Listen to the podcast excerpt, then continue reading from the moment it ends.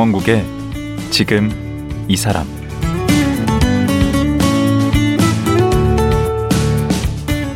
안녕하세요. 강원국입니다. 새해에 결심하는 여러 일 중에 빠지지 않는 게 있습니다. 바로 다이어트입니다. 현대인이 비만해지는 이유가 많이 먹어서가 아니라 쉬지 않고 먹기 때문이다. 라는 얘기도 있던데 이 말에 뜨끔하신 분 계시죠? 제가 바로 그런데요. 코로나로 인해 운동량은 부족해지고 살은 부쩍부쩍 찌고 이로 인해 고민하는 분들 오늘 이 시간 함께 하시면 좋겠습니다. 국내 다이어트 명의 다이어트를 실천하는 의사 강북 삼성병원 박용호 교수 만나봅니다.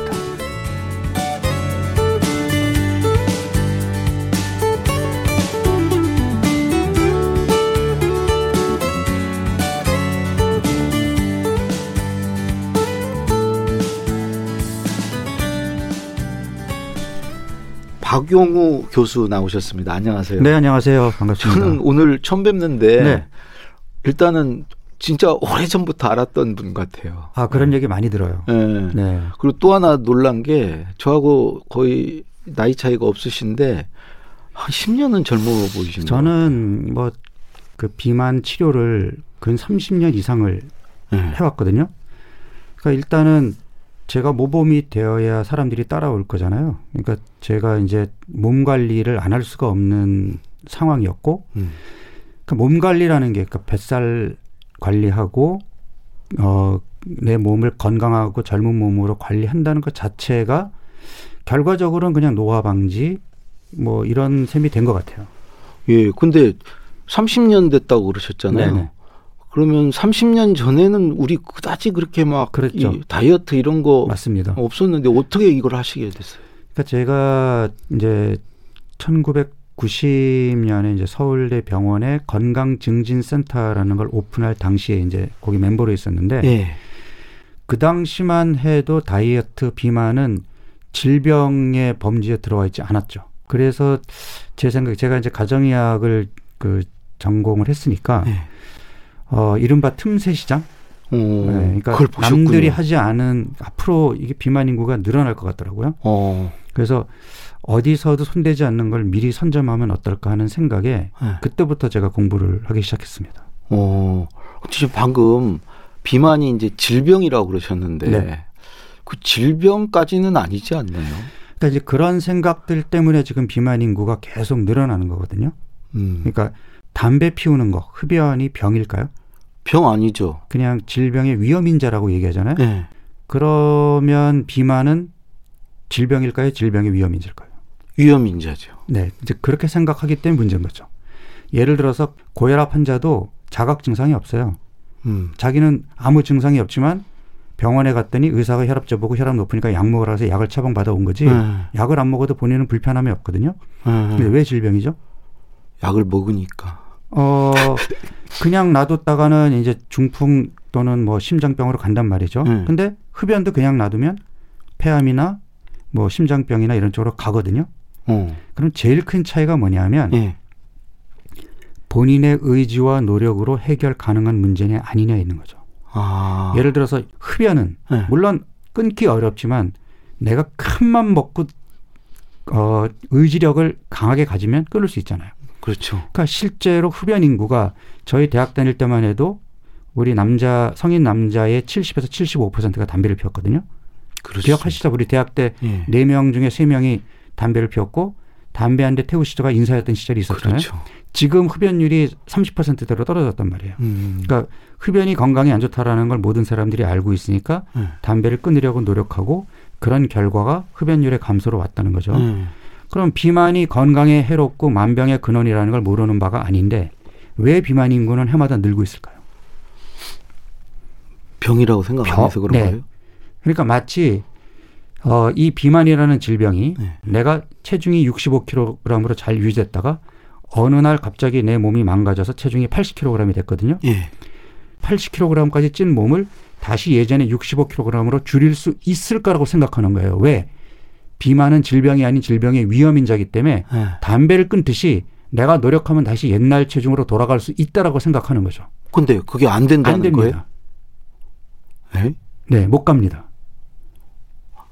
아니 근데 박 교수님도 한때는 살이 엄청 쪘었다고 엄청 그러던데. 찌진 않았고 제가 한 14kg 정도를 뺐거든요. 네. 그래서 지금도 제가 관리 안 하고 신경 안 쓰면 그 체중으로 돌아갑니다. 그럼 뺀 때가 언제죠? 그때가 제가 2000년도. 2000년에 13kg를 빼셨어요. 네네. 그때는 어떻게 빼셨어요? 뭘로? 그러니까 그때 제가 이제 체중 감량 그, 그 전까지만 해도 제가 너, 그 너무 쉽게 생각을 했던 거죠. 제가 비만 전문가니까 음. 마음만 먹으면 뺄 수 있을 거라고 이제 생각을 했던 거죠. 네. 근데 공부하면 공부할수록 살을 빼야 되는 이유가 네. 예전 체중으로 돌아가야 되는 게 아니라 지금 여기서 관리하고 노력하지 않으면 더 찔 거거든요. 어, 그렇죠. 그래서 더 찌지 않으려는 노력으로 시작한 겁니다. 음. 그러니까 지금도 이, 프로, 이 방송을 듣고 계신 청취자분들 가운데서 예. 아, 새해 계획으로 뭐 담, 저기 담배도 끊고 체중도 줄이려고 노력했는데 실패했단 말이죠. 3월부터 다시 시작해야지 안 됩니다. 지금 이 순간부터 하셔야 돼요. 음. 그렇게 계획을 늦추면 늦출수록 체중은 계속 늘어나고 네. 내가 가진 맥시멈 체중을 내 몸은 평생 기억하기 때문에 결국은 아무리 노력해도 그 체중으로 돌아가게 돼 있어요. 아, 그래요? 네. 와. 그래서 비만이 질병인 거예요.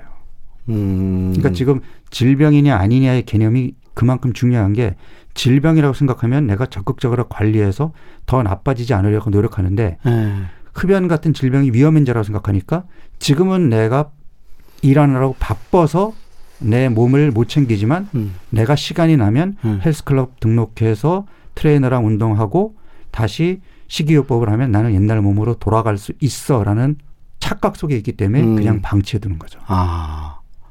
그러니까 이제 비만도 내 의지로 통제가 안 되는 됩니다. 거라는 거죠. 네네. 음. 그러면 지금 2000년부터는 20년이 넘게 지금 그 유지를 하고 계신 거잖아요. 그러니까 유지라기보다는요. 네. 제가 이제 체중이 제가 제가 제일 건강한 체중이 한 64, 65kg 정도거든요. 예. 근데 제가 78kg까지 쪘었고 예. 그때 이제 체중을 쭉 뺐는데 저도 방심하면 체중이 다시 늘어날 거라는 것을 알아요. 음. 그래서 저는 제 나름대로의 체중 마지노선을 70kg으로 잡고 예. 70kg에 도달하면 무조건 다이어트에 돌입합니다. 아. 그래서 저는 한 달 동안 다이어트를 하거든요. 예. 그래서 한 달 동안 집중적으로 내 몸을 만들어서 그 체중을 다시 건강 체중으로 돌려놓으면 예. 그때는 조금 그 융통성 있게 사는 거죠. 음. 그럼 술도 드세요? 네, 저는 애주갑니다. 아, 방송에서도 아, 제가 반갑네요. 네, 근데 저는 술을 계속 먹다가 지금 최근에 이제 당뇨 판정 받았고요. 음, 고혈압, 고지혈증, 콜레스테롤 약 다 먹고 있고요. 네, 네, 그다음에 요산 있고요. 네. 지방간 있고요. 네. 그래서 그런 것들이 생기기 전에 관리를 했었어야 되는 거죠. 살을 빼는 그러니까 다이어트 프로그램도 네. 어, 내가 무슨 당뇨, 고지혈증, 지방간이 없는 상태에서 체중만 늘었는데 살을 빼는 경우와 음. 이미 당뇨까지 간 상태에서 살을 빼는 경우와는 완전히 달라요. 그 살을 빼야 삼 되는. 프로그램도 다르고 그 결과도 다릅니다. 예. 그래서 뭐든 이를수록 좋은 거죠. 예. 예, 그게 굉장히 절망적인 말씀. 아, 아닙니다. 어, 사실 저한테 찾아오시는 분들한테 제가 이런 얘기를 솔직하게 해요. 음. 못 뺀다. 예. 예전 몸으로 못 돌아간다. 하지만 예. 더 나빠질 거기 때문에 지금부터 적극적으로 관리해야 된다. 예. 자, 그러면 이제 관리를 하는 방법. 크게 세 가지를 얘기를 해 주셨어요. 어, 첫 번째가 이제 간헐적 단식. 두 번째가 그 일부러 적게 먹을 필요 없다. 맛있게 뭐 많이 먹어도 된다. 세 번째가 진짜 배고픔과 가짜 배고픔을 구별하라. 예. 그럼 하나씩 좀 여쭤볼게요. 간헐적 단식 얘기는 저도 많이 들었어요. 네네. 제 아내가 매일 그거 해야 된다고 네. 그러는데 이거 어떻게 하는 거죠? 아직도 왜 비만해질까요?라고 물어보면 30년 전이나 지금이나 대답은 한결같아요. 많이 먹었어요. 네, 많이 먹어서. 근데 음. 아니거든요. 많이 먹어서가 대답이라면 네. 우리가 70년, 80년대보다 지금 많이 먹는 건 맞아요. 음. 그렇지만 불과 10년 전, 20년 전보다 많이 먹냐고요. 그렇진 않죠. 않죠. 오히려 무슨 일일 일식이니 소식이니 간헐적 단식이니 이런 게 유행하고 있고 음. 그러니까 사람들이 적게 먹어야 오래 산다라는 걸 이제 다 안단 말이죠. 예. 근데 비만 인구는 해마다 늘고 있잖아요. 예. 그러면 많이 먹어서 쪘다라는 말로는 설명하기 어렵죠. 음, 그러네요. 많이 먹어서가 아니에요. 그럼 뭘까요? 운동을 안 해서 no. 쉬지 않고 먹어서입니다. 쉬지 않고 어, 동물, 식물, 이 지구상에 생존하고 있는 모든 생물들은 예. 어, 24시간을 주기로 계속 반복된 그 생물학적인 사이클을 갖습니다. 아, 자, 우리가 이렇게 낮에 깨어 있을 때는 4시간 지나면 배고프거든요. 네. 점심 먹고 나서 한 오후 3시, 4시 되면 출출하잖아요. 시도 때도 없죠. 어, 시도 때도 없으면 좀 문제고요. 예. 그러면 그때 먹고 그 다음에 저녁 때 되면 또 배고프고. 예. 근데 재밌는 거는 저녁을 먹고 나서 그 다음날 아침까지는 배가 안 고파요. 자니까. 아니죠. 배가 안 고프기 때문에 잘 수 있는 거죠. 음. 낮처럼 3시간, 4시간마다 배가 고프다면 어떻게 잘 수 있어요? 아, 자다가도 깨서 먹어야 되겠죠. 음. 이게 우리 몸 속의 생리적인 정상적인 기능인 거예요. 아, 그러니까 원래 그렇게 태어난 거예요. 그렇게 태어난 거죠. 그러니까 저녁까지 먹고 해가 지면 예. 그다음에 우리 몸은 활동 모드에서 휴식과 수면 모드로 바뀌어요. 음. 그러면 식욕이 떨어집니다. 예. 그래서 휴식과 수면을 취하고 다시 아침에 해가 뜨게 되면 다시 우리 몸은 스트레스 호르몬이 올라오면서 활동 모드로 바뀌거든요. 어. 그럼 활동 모드로 바뀌게 되면 그때부터 허기감이 생기는 거예요. 아. 근데 우리가 전기를 이용하게 되고 예. 실내 등을 통해서 밤낮 없이 이렇게 불빛 아래 그쵸. 지내고 그다음에 잠도 옛날에는 해가 떨어지면 잠자리에 들었는데 지금은 뭐 밤늦게까지 놀다가 음. 뭐 새벽에 잠자리에 들기도 하고 예. 그러니까 수면 리듬도 깨지고 예. 우리 몸 속에 있는 정상적인 그런 생리 주기가 깨지는 거예요. 아. 맞아요. 그러면 그러면 이제 우리 몸이 헷갈리기 시작하는 거죠. 음. 배고픔이 시도 때도 없이 나오고 음. 밤에는 배가 안 고파야 되는데 밤에 땡겨서 야식을 먹게 되고 음. 숙면이 안 되고 음. 우리 몸의 그 조절 기능, 생체 리듬이 깨지게 되면 예. 몸이 지방을 쓰지 않는 몸으로 바뀌게 돼요. 그러니까 어. 지방은 계속 차곡차곡 쌓이고 예. 몸에 있는 지방을 끄집어 쓰면 되는데 지방을 안 쓰니까 시도 때도 없이 배가 고프고 음. 그러면 그 간헐적 단식에서 얼마 동안 안 먹어야 되는 거예요? 기본적인 건 뭐냐면 네. 12시간 식사하고 12시간 안 먹는 거죠. 예. 근데 이게 어떻게 생각해 보면 자, 저녁을 우리가 7시에 끝내고 예. 다음 날 아침 7시에 아침을 먹으면 예. 12시간 공복하고 네. 그다음에 이제 12시간 식사하는 개념이 되잖아요. 예. 현대인들의 50% 이상이 12시간 공복을 못 지켜요. 음. 저녁 7시에 먹고 잠자리에 들기 전까지 아무것도 안 먹나요? 그렇죠. 뭐 과일이라도 집어 먹고 음. 하게 되잖아요. 예. 그리고 아침에 일어나서 또 아침 먹잖아요. 예. 그러니까 벌써 거기서부터 깨지기 시작하는 거죠. 음. 그래서 이미 이런 리듬이 깨져 있어서 호르몬이라든지 우리 몸속 조절 시스템이 깨져 있는 사람들은 네. 12시간 공복만 가지고는 부족한 거죠. 음. 그러니까 해법은 뭐냐면 12시간보다 더 길게 쉬어야 되겠죠. 어. 이게 간헐적 단식입니다. 어, 그러면 얼마나 더? 일반적으로 보편적으로 누구나 할 수 있도록 권하는 거는 네. 14시간 공복입니다. 아, 그러면 저녁을 7시에 먹으면 다음 날 9시에 첫 번째 식사. 9시 만약에 가족 모임 때문에 저녁이 9시까지 이어졌다면 11시. 그 다음날 11시에 플러스 2 하면 되겠네. 그렇죠. 근데 음. 이것도 쉽지 않을 거예요. 그럼 물도 안 먹어야 돼요? 아, 물은 상관없어요. 물은 상관. 네, 물은 상관없고 칼로리를 내는 음식이 해당이 되는 겁니다. 그러니까 이게 결국은 어, 위장관과 그 다음에 우리 몸의 조절 시스템에 관여하는 호르몬들 각종 그 화학 물질들에게 충분한 휴식을 취하게 하는 거죠. 그러니까 음. 당뇨가 오는 이유가 뭐냐면 인슐린 호르몬 같은 경우에는 저녁을 먹고 마지막으로 이제 분비됐다가 4시간이 지나야 바닥으로 떨어지거든요. 네. 바닥으로 떨어진 다음에 잠자리에 들어야 인슐린이 밤새 휴식을 취하는데 네. 저녁 먹고 나서 4시간 사이에 뭘 또 먹게 되면 예. 얘는 또 일을 해야 되잖아요. 네. 일을 하다가 잠자리에 들게 되면 얘는 밤새 일을 해야 돼요. 어. 그런데 아침에 일어나서 또 아침을 먹으면 또 일해야 되잖아요. 어. 그러면 얘는 12시간 휴식 시간이 없는 거잖아요. 음. 이런 게 나흘만 반복이 돼도 이 호르몬에 이상이 생겨요. 제가 너무 혹사를 시켰구나. 그렇습니다. 예. 그러면 이제 그렇게 해서 어 간헐적 단식을 한다 치고요. 두 번째로 말씀하신 거는 그 적게 먹는다고 해결이 안 된다. 마음껏 먹어도 살을 뺄 수 있다. 이건 또 무슨 말씀입니까? 그러니까 사람들이 아까 얘기했던 것처럼 많이 먹어서 살쪘다라고 진단을 내리니까 적게 먹는 걸로 해결하려고 하잖아요. 그렇죠. 그런데 경험해 보셔서 알겠지만 적게 먹으면 내가 포만감 있게 먹어야 되는데 적게 먹으면 스트레스를 받을까요? 안 받을까요? 음, 봤죠. 몸이 스트레스를 받거든요. 예. 근데 이게 한 끼가 아니라 몇 끼니 적게 먹게 되면 그 스트레스가 이게 한 번으로 끝나는 게 아니라 계속 이어지게 되겠죠. 예. 이게 만성으로 이어지는 스트레스가 내 몸을 더 해치는 겁니다. 아. 그리고 계속 적게 못 먹어요. 음. 계속 적게 먹다 보면 내 몸에서는 당연한 반응으로 과식 폭식이 나옵니다. 음. 그러면 차라리 제가 처음에 진단을 내릴 때 많이 먹어서 살이 찐 게 아니라 쉬지 않고 먹어서 살이 쪘다면 예. 차라리 먹을 때 잘 먹고 예. 쉴때 푹 쉬면 되지 않을까요? 예. 그러면 스트레스를 받을 일도 없겠죠. 그때 먹을 때 우선 저는 먹는 종류하고 그다음에 양을 어떻게 먹어야 되는지 그러니까 궁금하거든요. 얼마나 먹어야 되느냐 하는 거는 예. 각자의 몸이 얘기해 주는 겁니다. 아, 그건 다 다른 거예요. 네. 그러니까 내 몸에서 나오는 호르몬의 작용이에요. 음. 그래서 그 호르몬이 빠릿빠릿하잖아요. 예. 그러면 내 몸에 적당한 음식이 들어오면 알아서 수저를 내려놓게 만들어요. 음. 근데 이 호르몬이 제대로 작동을 못 하잖아요. 네. 이미 에너지가 넘쳐나게 들어왔는데도 계속 배고파요.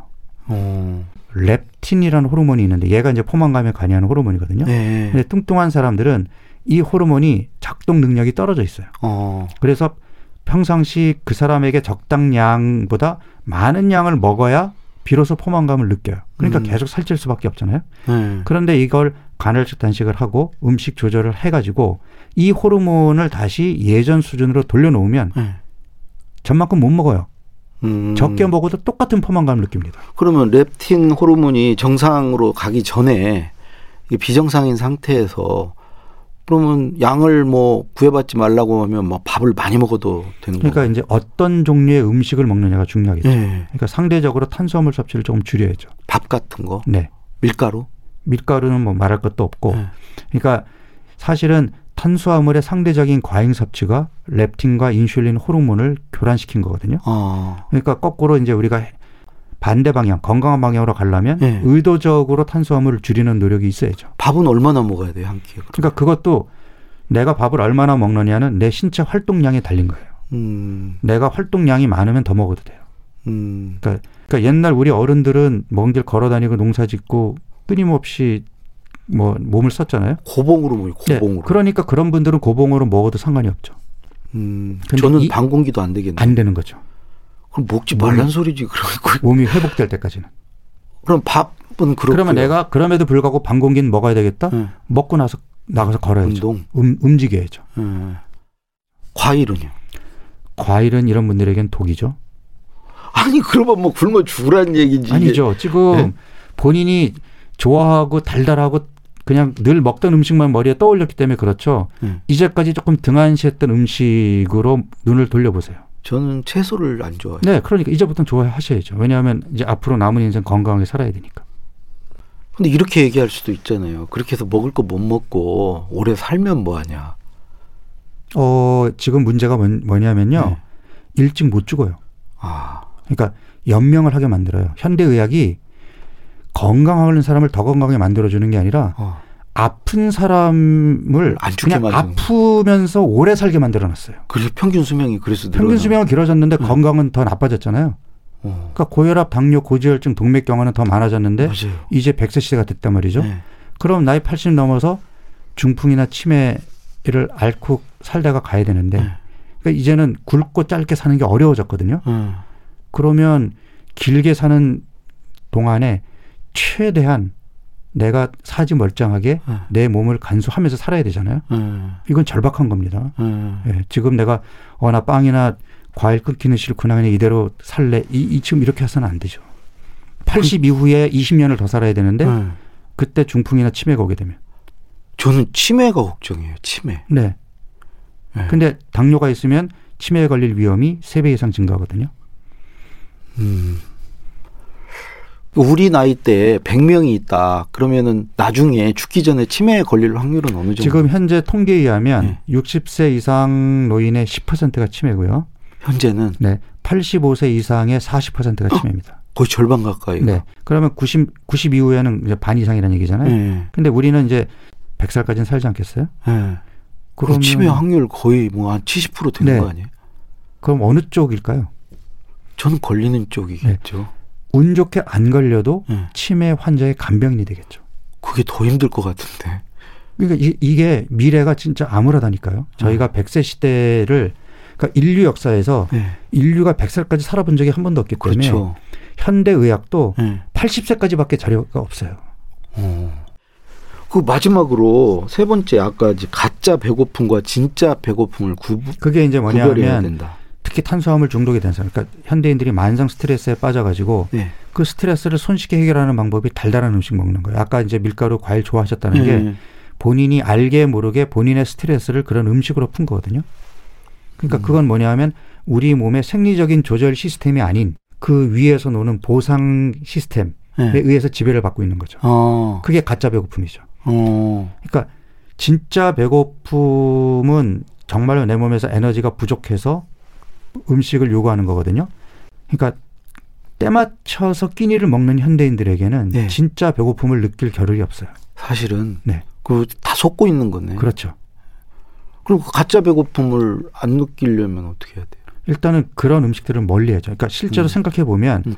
우리가 과식이나 폭식하는 음식들을 보면 네. 거의 대부분 탄수화물이거든요. 네. 브로콜리를 한 바구니 안 먹죠. 폭식할 수 없잖아요. 네. 그러니까 음. 그렇게 과식 폭식할 수 있는 거는 달달해서 생리적으로는 우리 충분해라는 신호가 오는데도 불구하고 뇌에서 아 이건 더 먹어야 돼라는 음식을 폭식하게 되는 거예요. 아. 그런 음식에서 멀어져야 됩니다. 아. 그리고 이제 크게 얘기하는 게 이제 그 먹는 거 하고 또 하나 얘기하는 게 운동이잖아요. 그 운동은 어떻게 저는? 이런 또 이런 오해 때문에 네. 사람들의 몸이 더 망가지고 있다라고 보는 거예요. 그러니까 운동은 어, 깨어 있는 16시간 중에 1시간밖에 안 하잖아요. 한 시간도 안 하죠. 네, 1시간도 안 하잖아요. 음. 그럼 나머지 15시간은 뭐 하죠? 앉아 있잖아요. 네. 이게 더 나쁜 거예요. 한 시간을 운동하고 나머지 시간을 앉아 있는 게 네. 운동은 안 하는 대신에 네. 앉아 있는 시간 줄이고 자주 서 있거나 걷는 것보다 훨씬 나쁩니다. 아 그래요? 네. 근데 사람들은 어, 나는 헬스클럽에서 한 시간 운동하는데요. 요즘 뭐 헬스클럽 못 가니까 나는 아침마다 뒷산 가가지고 한 시간 걷는데요. 그러면 자기가 건강 관리 다 한 줄 알아요.